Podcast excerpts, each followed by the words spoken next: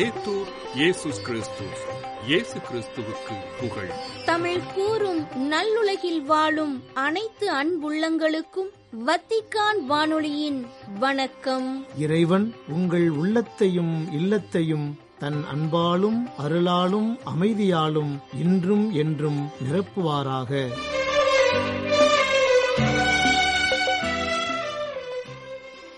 அன்பு நேயர்களே வத்திக்கான் வானொலி இன்று உங்களுக்கு வழங்க இருப்பவை தடம் தந்த தகைமை நேர்காணல் மற்றும் செய்திகள்.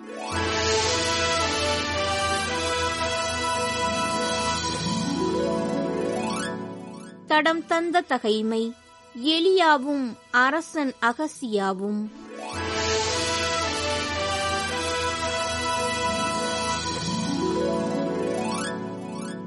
திரும்பி வந்த தூதரை நோக்கி அரசன் ஏன் திரும்பி வந்துவிட்டீர்கள்? என்று அவர்களை பார்த்து கேட்டான். அதற்கு அவர்கள் மறுமொழியாக வழியில் ஓர் ஆள் எங்களை சந்தித்து நீங்கள் உங்களை அனுப்பின அரசனிடம் போய் ஆண்டவர் கூறுவது இதுவே. இஸ்ரேலுக்கு கடவுள் இல்லையென்றா நீ எக்ரோனின் தெய்வமாக்கிய பாகால் செபுபிடம் குறிக்கேட்க ஆள் அனுப்புகிறாய்? நீ கிடக்கும் படுக்கையிலிருந்து எழுந்திருக்க மாட்டாய். அங்கேயே செத்துப் போவாய். இது உறுதி என்று சொல்லுங்கள் என்றார் என்று கூறினர். அவன் அவர்களிடம் உங்களை சந்திக்க வந்து உங்களிடம் இவற்றை அறிவித்த ஆள் எப்படி இருந்தான்? என்று கேட்டான். அவனுக்கு அவர்கள் மறுமொழியாக அவர் மயிரடர்ந்த மனிதர் இடையில் தோற்கச்சை அணிந்திருந்தார் என்றனர். அப்பொழுது அவன் அந்த ஆள் திஸ்பேயைச் சார்ந்த எலியாதான் என்றான். உடனே அரசன் ஐம்பதின்மர் தலைவன் ஒருவனை அவனுடைய ஐம்பது வீரரோடு அவரிடம் அனுப்பினான்.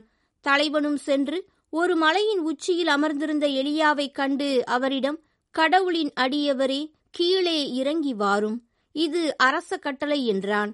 எலியா ஐம்பதின்மர் தலைவனுக்கு மறுமொழியாக நான் உண்மையாகவே கடவுளின் அடியவனாயிருந்தால் வானினின்று நெருப்பு இறங்கி வந்து உன்னையும் உன்னோடு இருக்கும் ஐம்பது பேரையும் சுட்டெரிக்கும் என்றார். உடனே வானினின்று நெருப்பு இறங்கி வந்து அவனையும் அவனோடு இருந்த ஐம்பது பேரையும் சுட்டெரித்தது.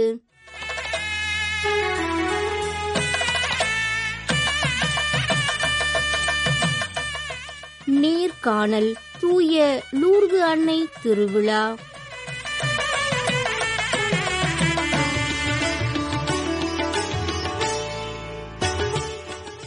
உறவுகளின் பெருமையினை உள்ளத்தினுள் பதித்திடுபவர் அன்னை.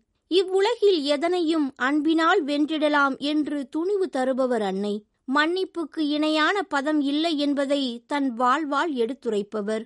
உயிருக்குள் அடைகாத்து தன் உதிரத்தையே பாலாக்கி பாசத்தை தாளாட்டி பல இரவுகள் தூக்கத்தை தொலைத்து நமக்காகவே வாழும் அன்பு தெய்வம் அம்மா. இத்தகைய அன்னைக்கெல்லாம் சிறந்த அன்னையாய் திகழ்பவர் அன்னை மரியா. அகிலத்தை படைத்த ஆண்டவனையே தன் கருவில் சுமந்து அகில உலகத்தின் தாயாக காட்சியளிக்கின்றார். குணமளிக்கும் தாயாக நோயாளிகள் பலரின் துயர் போக்கிடும் அன்னையாக திகழும் அன்னை மரியா பெர்னதத் என்னும் சிறுமிக்கு பிரான்சின் லூர்து மலையில் காட்சி கொடுத்து லூர்து அன்னையாக திகழ்கின்றார். பிப்ரவரி பதினொன்று ஞாயிற்றுக்கிழமையன்று திரு அவையில் சிறப்பிக்கப்படும் தூய லூர்து அன்னை திருவிழா பற்றிய கருத்துக்களையும் தனது அனுபவங்களையும் இன்று நம்முடன் பகிர்ந்து கொள்பவர் அருள்பணி லூர்து ராஜன் இறை அன்னை சபையின் அருள் பணியாளராக இருபது ஆண்டுகள் வாழ்ந்து வரும் அருள்பணி லூர்துராஜன் அவர்கள் ரோம் தூய லாத்தரன் பல்கலைக்கழகத்தில் இறையியலில் மேற்படிப்பு முடித்துள்ளவர். இறை அன்னை சபையின் இந்திய பிரிவின் தலைவர் பங்கு தந்தை பள்ளிகளின் தாளாளர் என இந்தியாவில் பல்வேறு பணிகளை திறம்பட ஆற்றியவர். தற்பொழுது தென் இத்தாலியில் சன் பெர்டினாந்தோ என்ற இடத்தில் குழும தலைவராகவும் இணை பங்கு தந்தையாகவும் பணியாற்றிக் கொண்டிருக்கின்றார். தந்தை அவர்களை தூய லூர்து அன்னை திருவிழா பற்றிய கருத்துக்களை எடுத்துரைக்க எம் வத்திக்கான் வானொலி நேயர்கள் சார்பில் அன்புடன் அழைக்கின்றோம். வணக்கம் தந்தையே. தூய லூர்து அன்னை திருவிழா கொண்டாடப்பட காரணம் அதன் வரலாற்று பின்னணி என்ன என்பதை எம் நேயர்களுடன் பகிர்ந்து கொள்ள முடியுமா? வத்திக்கான் வானொலி நேயர்களுக்கு வணக்கம். புனித லூர்து அன்னையின் விழாவை கொண்டாடி கொண்டிருக்கின்ற வேளையில் இந்த விழாவின் வரலாற்று பின்னணியை பற்றி கூற வேண்டுமென்றால் ஆயிரத்தி எண்ணூற்றி ஐம்பத்தி எட்டாம் ஆண்டில். அதாவது அன்னையை அமல உற்பவியாக திருச்சபை பிரகடனம் ப- செய்த நான்கு ஆண்டுகளுக்கு பிறகு பிரான்ஸ் நாட்டின் லூர்து நகரில் மசபியல்லே என்ற குகையில் பெர்னதெத் என்ற சிறுமிக்கு அன்னை மரியாள் பதினொன்று பிப்ரவரியிலிருந்து பதினாறு ஜூலை வரையில் பதினெட்டு முறை காட்சியளித்ததை அடிப்படையாக கொண்டு இந்த விழா கொண்டாடப்படுகின்றது. இந்த பதினெட்டு காட்சிகளில் ஒரு சிலவற்றை குறிப்பிட்டு சொல்ல வேண்டுமென்றால் பாவிகளுக்காக ஜெபிக்க கேட்டுக்கொண்டதையும் தன்னை அமல உற்பவியாக அன்னை மரியாள் அடையாளப்படுத்தி கொண்டதையும் அதிசயமான முறையில் நீரூற்றை புறப்பட்டு வரச் செய்ததையும் கூறலாம். இந்த நீரூற்றிலிருந்து புறப்பட்ட நீரை அருந்தியவர்கள் தங்களுடைய உடல் நோயை குணமாக்கி கொண்டதையும் நாம் அறிய வருகின்றோம். திருச்சபையானது மறைமாவட்ட ஆயரின் தலைமையிலே பல குருக்களையும் மருத்துவர்களையும் அமைத்து இந்த காட்சிகளையும் புதுமைகளையும் ஆய்வு செய்து இரண்டு ஆண்டுகளுக்கு பிறகு இதற்கு ஒப்புதல் அளிக்கின்றார்கள். ஆயிரத்தி எண்ணூற்றி எழுபத்தி ஆறாம் ஆண்டிலே திருத்தந்தை ஒன்பதாம் பத்திநாதர் லூர்தன்னையின் விழாவை அகில உலக திருச்சபைக்கும் அதிகாரப்பூர்வமாக அறிவிக்கின்றார். இன்று வரையிலும் இந்த திருத்தலமானது இறைவனுடைய கருணையையும் அன்பையும் ஆற்றலையும் அற்புதத்தையும் பறைசாற்றுகின்ற ஒரு தலமாக விளங்குகின்றது. சுமார் நான்கு முதல் ஆறு மில்லியன் திருப்பயணிகள் ஒவ்வொரு ஆண்டும் இந்த திருத்தலத்தை நோக்கி வருவதாக கூறுகின்றார்கள். வழக்கமாக இந்த திருத்தலத்திற்கு திருப்பயணம் செய்கின்ற ஒரு திருப்பயணி நான் அன்னையை நோக்கி வருகின்றேன். ஆனால் திரும்பி சென்ற பொழுது நற்கருணை ஆண்டவரோடு மிக ஆழமான உற உறவை ஏற்படுத்தியதை உணர்கின்றேன் என்று கூறுகின்றார். அன்னையின் திருத்தலங்கள் எவ்வாறு இறைவனை நோக்கி நம்மை அழைத்து செல்கின்றது என்பதற்கு இந்த சாட்சியம் நமக்கு போதுமானதாக இருக்கின்றது. மறைந்த திருத்தந்தை இரண்டாம் அருள் சின்னப்பர் தான் திருத்தந்தையாக பணியாற்றிய தருணத்தில் மூன்று முறை இத்திருத்தலத்திற்கு திருப்பயணம் செய்து ஆயிரத்தி தொள்ளாயிரத்தி தொண்ணூற்றி மூன்றாம் வருடத்திலிருந்து இந்த நாளை அகில உலக நோயாளிகளின் தினமாக அவர் கொண்டாட பணிக்கின்றார். அன்னையை நோக்கி செல்பவர்கள் அன்னையின் பரிந்துரையினால் தங்களுடைய உடல் உள்ள ஆன்ம நோய்களிலிருந்து விடுதலை பெற்று இறைவனை நோக்கி செல்கின்றார்கள் என்பதற்கு இந்த திருத்தலமானது மிக பெரிய அத்தாட்சியாக விளங்குகின்றது. இவ்விழா வழியாக அன்னை மரியா நமக்கு கொடுக்கக்கூடிய செய்தி என்ன என்பது பற்றி எங்களுடன் பகிர்ந்து கொள்ளுங்களேன்.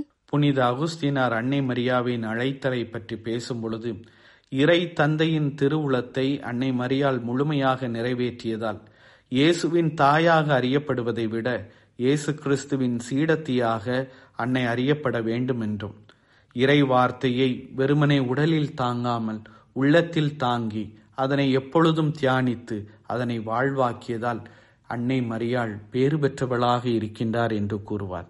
அதே போல இரண்டாம் வத்திக்கான் சங்க ஏடுகளில் திருச்சபை என்ற கொள்கை திரட்டு மரபு அடைமொழிகளுக்கு மட்டும் அழுத்தம் கொடுக்காமல் மரியாவை பற்றிய ஒரு புதிய பார்வையை தருகின்றது. எவ்வாறெனில் அன்னை மரியாள் திருச்சபையின் தலை சிறந்த ஒரு முதன்மையான உறுப்பினராகவும் அவரை திருச்சபையின் முன்மாதிரியாகவும் நமக்கு பரிந்துரைக்கின்றது. ஆகவே அன்னையின் விழாவில் அன்னையை போன்று நாமும் வாழ வேண்டும் என்ற அழைப்பை நமக்கு கொடுக்கின்றார். நாம் எவ்வாறு வாழ வேண்டுமெனில் அவரை போன்று இறை திருவுளத்திற்கு கீழ்ப்படிந்தவர்களாக இறை வார்த்தையை வாழ்வாக்குபவர்களாக இயேசு கிறிஸ்துவை ஆழமாக அன்பு செய்பவர்களாக இயேசுவின் உண்மையான சீடர்களாக நாம் வாழ்வதற்கு அன்னை மரியாள் என்று அழைப்பு விடுக்கின்றார்.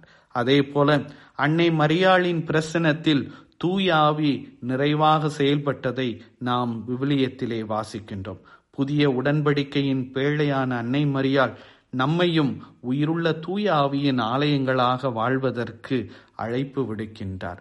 அவரை போன்ற ஒரு புனிதமான சாட்சிய வாழ்வை வாழ ஒவ்வொரு அன்னையின் விழாவும் நமக்கு பரிந்துரைக்கின்றது. அதே போல ஒன் பல்தசார் என்கின்ற இறையலாளர் அன்னை மரியாளுக்கும் திருச்சபைக்கும் உள்ள பிணைப்பை பேசும் பொழுது அன்னை மரியாள் திருச்சபையின் எல்லா தருணங்களிலும் இருக்கின்றார்.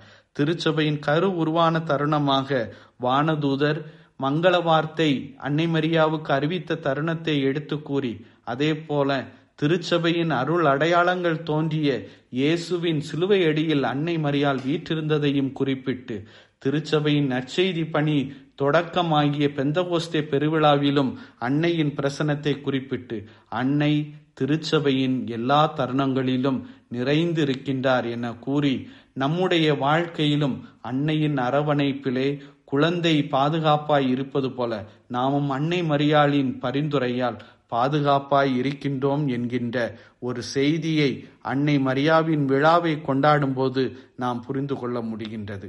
அன்னையின் பாதுகாப்பிலும் அரவணைப்பிலும் நாம் வாழும் பொழுது நம்முடைய வாழ்விற்கு எந்த ஒரு குறையும் இல்லை என்பதை ஒவ்வொரு அன்னையினுடைய திருத்தலமும் அன்னையினுடைய விழாவும் நமக்கு எடுத்து காட்டுகின்றது. தூய லூர்து அன்னையின் நாமம் தாங்கிய நீங்கள் இந்த நாளில் அன்னையின் பக்தர்களுக்கு தரும் செய்தி என்ன என்பது பற்றி எம் வத்திக்கான் நேயர்களுக்கு கூற முடியுமா? லூர்து அன்னையின் நாமத்தை தாங்கியிருப்பதாலும் சிறு வயதிலிருந்தே எனது தாயிடமிருந்து கற்றுக்கொண்ட மரியன்னை பக்தியாலும் அதன் பிறகு அன்னை மரியாளுக்கு ஒப்புக் கொடுக்கப்பட்ட ஓஎம்டி துறவர சபையில் உருவாக்கும் என அன்னை மரியாளின் மீதான பக்தி இயல்பாகவே என்னிடம் ஏற்பட்டுவிட்டது. ஜெபமாலை ஜெபிப்பது அன்னை மரியாளை பற்றிய மறையுரை ஆற்றுவது அன்னையின் வணக்க திருவிழா நாட்களில் அன்னையின் புகழ் பாடி திருப்பலி நிறைவேற்றுவது ஒரு இனம் புரியாத ஆனந்தத்தையும் மனதில் நிம்மதியையும் ஏற்படுத்தியுள்ளது. அன்னை மரியாளை தாயாக ஏற்றுக்கொள்ளாத ஒவ்வொரு கிறிஸ்தவரும் அனாதை போன்றுதான் என்று திருத்தந்தை பிரான்சிஸ் கூறுவார். ஆகவே நாம் அன்னை மரியாளை நமது தாயாக நமக்கு பரிந்து பேசுகின்ற தாயாக கொண்டிருப்பதால் அவருடைய பரிந்துரையில் நமக்கு எல்லா இறைவனுடைய ந வரங்களும் நலன்களும் கிடைக்கப் பெறுகின்றது என்ற நம்பிக்கையோடு தாயிருக்க அவள் துணை இருக்க நமக்கு குறைவொன்றும் இல்லை என்ற நம்பிக்கையோடு வாழ இந்த நாளிலே உங்களை கேட்டுக்கொள்கின்றேன். திருச்சி சமயபுரம் பங்குத்தளத்தில் பங்குத்தந்தையாக பணியாற்றிய பொழுது நிறைய இந்து சமய சகோதரர்கள் ஆலயத்திற்கு வந்து பக்தியாக மாலை போட்டுக்கொண்டு வேளாங்கண்ணி திருத்தலத்தை நோக்கி நடைபயணம் மேற்கொண்டு செல்வதை நான் பார்த்திருக்கின்றேன். அன்னை மரியாள் சமயம் இனம் மொழி கலாச்சாரம் தாண்டி எல்லா தலைமுறையினரும் அவரை பேருடையாள் என போற்றக்கூடிய ஒரு சக்தியை பெற்றிருக்கின்றார். உண்மையான மரியன்னை பக்தி நிச்சயமாக நம்மை உண்மை இறைவனை நோக்கி வழிநடத்தி செல்லும் என்பதை உணர்ந்தவர்களாய் அன்னை மரியாளின் பக்தியில் நிலைத்திருப்போம். ஒவ்வொரு அன்னையின் திருத்தலங்களும் நம்முடைய உடல் உள்ள ஆன்ம நலனை நம் இறைவனிடமிருந்து நமக்கு பெற்றுத் தருவதாக இருக்கின்றது.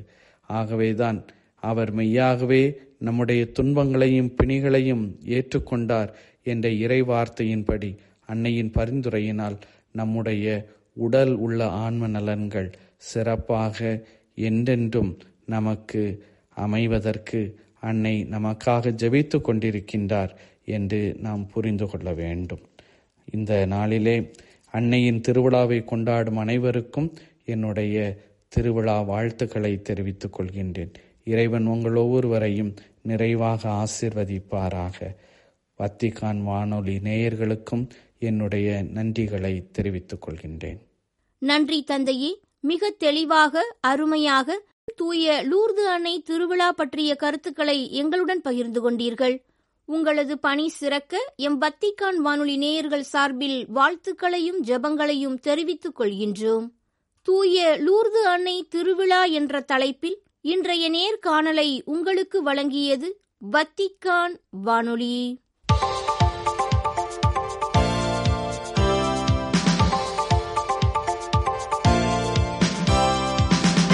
செய்திகள். அருளாளர் Maria Antonia de San Jose அவர்களின் புனிதர் பட்டமளிப்பு விழாவை முன்னிட்டு ரோம் நகர் வந்துள்ள ஏறக்குறைய முன்னூறு அர்ஜென்டினா நாட்டு திருப்பயணிகளை திரைப்படத்தில் சந்தித்த திருத்தந்தை பிரான்சிஸ் அவர்கள் இப்புதிய புனிதரின் பிறரன்பு நடவடிக்கைகள் மற்றும் எத்தகைய சூழலிலும் விசுவாசத்தை இழக்காதிருத்தல் என்பவை குறித்து எடுத்துரைத்தார். மம்மா அந்தூலா என அர்ஜென்டினா மக்களால் செல்லமாக அழைக்கப்படும் புனித யோசேப்பின் மரிய அந்தோனியா என்ற அருளாளர் வரும் ஞாயிறு பிப்ரவரி பதினோராம் தேதி லூர்து அன்னை திருவிழாவின் போது புனிதையாக வத்திக்கானில் அறிவிக்கப்படும் விழாவில் பங்கு கொள்ள தென்னமெரிக்க நாடான அர்ஜென்டினாவில் இருந்து வந்திருந்த திருப்பயணிகளை வத்திக்கானில் வெள்ளிக்கிழமை காலை சந்தித்தபோது இவ்வாறு கூறினார் திருத்தந்தை பிரான்சிஸ். ஏழைகளுக்காக அர்ப்பணத்துடன் பிறன்பு பணிகளை ஆற்றிய மம்மா அந்துலாவின் சேவைகள் இன்றைய காலகட்டத்தில் அதிகம் அதிகமாக தேவைப்படுகின்றன என்ற திருத்தந்தை கையில் ஒரு சிலுவையுடனும் காலில் மிதியடியின்றியும் தலைநகர் போனஸ் ஐரஸுக்கு வந்தவர் இறைவனில் கொண்டிருந்த நம்பிக்கையின் துணை கொண்டு தன் சேவைகளை துவக்கினார் என்றார். புனித இஞ்ஞாசியாரின் ஆன்மீக முறைகளை பின்பற்றி ஓர் ஆன்மீக இயக்கத்தை ஆரம்பித்த இந்த அருளாளர் இயேசு சபை தடை செய்யப்பட்ட காலத்தில் மறைந்திருந்து சேவைகளை ஆற்றி வந்தார் என்பதையும் சுட்டிக்காட்டினார்.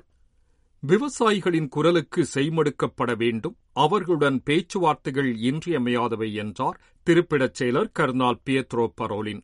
அத்தியாவசிய பொருட்களின் விலையேற்றம் குறித்து இத்தாலியிலும் ஐரோப்பா முழுவதிலும் இடம்பெற்று வரும் விவசாயிகள் போராட்டம் குறித்து பத்திரிகையாளர்களின் கேள்விகளுக்கு பதிலளித்த கர்னால் பரோலின் அவர்கள் கிராமப்புற வாழ்வின் வருங்காலத்தை மனதில் கொண்டு விவசாயிகள் மற்றும் சிறுதொழில் செய்வோரின் குரல்களுக்கு செய்மடுப்பதோடு அவர்களோடு மனம் திறந்த பேச்சுவார்த்தைகளை மேற்கொள்ள அரசுகள் தயாராக இருக்க வேண்டும் என கேட்டுக்கொண்டார். மனிதனை அனைத்திற்கும் மையமாக நிறுத்தி தீர்வு காண வேண்டியது அவசியம் என்ற கர்தினால் பரோலின் அவர்கள். இதன் வழியாக அவனின் மாண்பு பாதுகாக்கப்படுவதோடு நல் தீர்வுகள் காணப்படும் வாய்ப்புகளும் அதிகரிக்கும் என உரைத்தார். மத்திய கிழக்கு பகுதியில் இடம்பெற்று வரும் மோதல்கள் குறித்தும் இந்த பத்திரிகையாளர் சந்திப்பின் போது தன் கருத்துக்களை பகிர்ந்து கொண்ட கருதினால் ஹமாஸ் புரட்சியாளர்களால் கடத்தி வைக்கப்பட்டோர் விடுதலை செய்யப்படுவது குறித்த ஒப்பந்தங்களும் போர் நிறுத்தங்களும் மிக தூரமாக தெரிவதாக கவலையை வெளியிட்டார். மோதல்களால் பல்வேறு துன்பங்களை அனுபவித்து வரும் மணிப்பூர் மாநில மக்களுக்கு மனிதாய்மான மற்றும் ஆன்மீக உதவிகளை வழங்கி வரும் இந்திய கத்தோலிக்க சமூகத்திற்கும் அரசு சாரா அமைப்புகளுக்கும் தன் நன்றியை வெளியிடுவதாக அறிவித்துள்ளார் இம்பால் பேராயர் லீனுஸ் நேலி. மணிப்பூர் மக்களுக்கு மனிதாய்மான மற்றும் ஆன்மீக உதவிகளை வழங்கிய கத்தோலிக்கர்களுக்கும் அரசு சாரா அமைப்புகளுக்கும் நன்றியை வெளியிடும் அதேவேளை அமைதி நடவடிக்கைகளுக்காக பொறுமையுடனும் நம்பிக்கையுடனும் காத்திருப்பதாக தெரிவித்தார் மணிப்பூர் தலைநகர் இம்பாலின் பேராயர். இந்தியாவின் லத்தீன் சீரோ மலபார் மற்றும் சீரோ மலங்கரா வழிபாட்டு முறை ஆயர்களை உள்ளடக்கிய சிபிசிஐ ஆயர் பேரவையின் பெங்களூரு கூட்டத்தின் போது இதனை அறிவித்தார் பேராயர் நெலி. காசா பகுதியின் ராஃபா ஆட்சி நிர்வாகத்தில் ஆறு லட்சத்திற்கும் மேற்பட்ட குழந்தைகளும் அவர்களின் குடும்பங்களும் புலம்பெயர்ந்துள்ளதாக ஐநாவின் யுனிசெப் அமைப்பு தெரிவிக்கின்றது. ஐநாவின் குழந்தைகளுக்கான அவசரகால நிதி நிறுவனமான யூனிசெப் இவ்வெள்ளிக்கிழமை வெளியிட்டுள்ள அறிக்கையில் ஆறு லட்சத்திற்கும் மேற்பட்ட குழந்தைகளும் அவர்களின் குடும்பங்களும் புலம்பெயரும் நிலைக்கு தள்ளப்பட்டுள்ள ராஃபா பகுதியில் போரிடுவதை அனைத்து தரப்பினரும் உடனடியாக நிறுத்த வேண்டும் என விண்ணப்பிக்கப்பட்டுள்ளது. அதிக அளவில் பெண்களும் குழந்தைகளும் என இதுவரை இருபத்தி ஏழாயிரத்திற்கும் மேற்பட்டோர் மோதல்களால் உயிரிழந்துள்ள நிலையில் ராஃபா பகுதியில் குடியேறியுள்ள மக்களின் பாதுகாப்பை கருத்தில் கொண்டு போர் நிறுத்தம் இடம்பெற வேண்டும் என விண்ணப்பிக்கும் யூனிசெஃப் அமைப்பு வன்முறைகளாலும் அடிப்படை வசதிகளின்மையாலும் மனிதாயமான உதவிகள் தடை செய்யப்படுவதாலும் மேலும் ஆயிரக்கணக்கானோர் உயிரிழக்கும் ஆபத்து உள்ளது என்ற அச்சத்தையும் வெளிப்படுத்தியுள்ளது. காசாவில் இடம்பெற்று வரும் மோதல்கள் செங்கடல் பகுதியில் பெரும் பதட்ட நிலைகளை உருவாக்கியுள்ளதாகவும் இதன் விளைவுகளால் ஏமன் நாடு மிக பெரும் துன்பங்களை அனுபவித்து வருவதாகவும் அறிவிக்கப்பட்டுள்ளது. இரண்டாயிரத்தி பதினான்காம் ஆண்டு ஏமனில் உள்நாட்டு மோதல்கள் துவங்கியதிலிருந்து இரண்டு கோடிக்கும் மேற்பட்ட மக்கள் மனிதாயமான உதவிகளை சார்ந்தே வாழ்ந்து வருகின்றனர். நாற்பத்தி ஐந்து லட்சம் மக்கள் குடிபெயர்ந்தவர்களாக மாறியுள்ளனர். இத்துடன் வத்திக்கான் வானொலியின் தமிழ் ஒலிபரப்பு நிறைவு பெறுகின்றது. தொடர்வது அதன் மலையாள நிகழ்ச்சிகள். உங்கள் செய்மடுத்தலுக்கு நன்றி. வணக்கம்.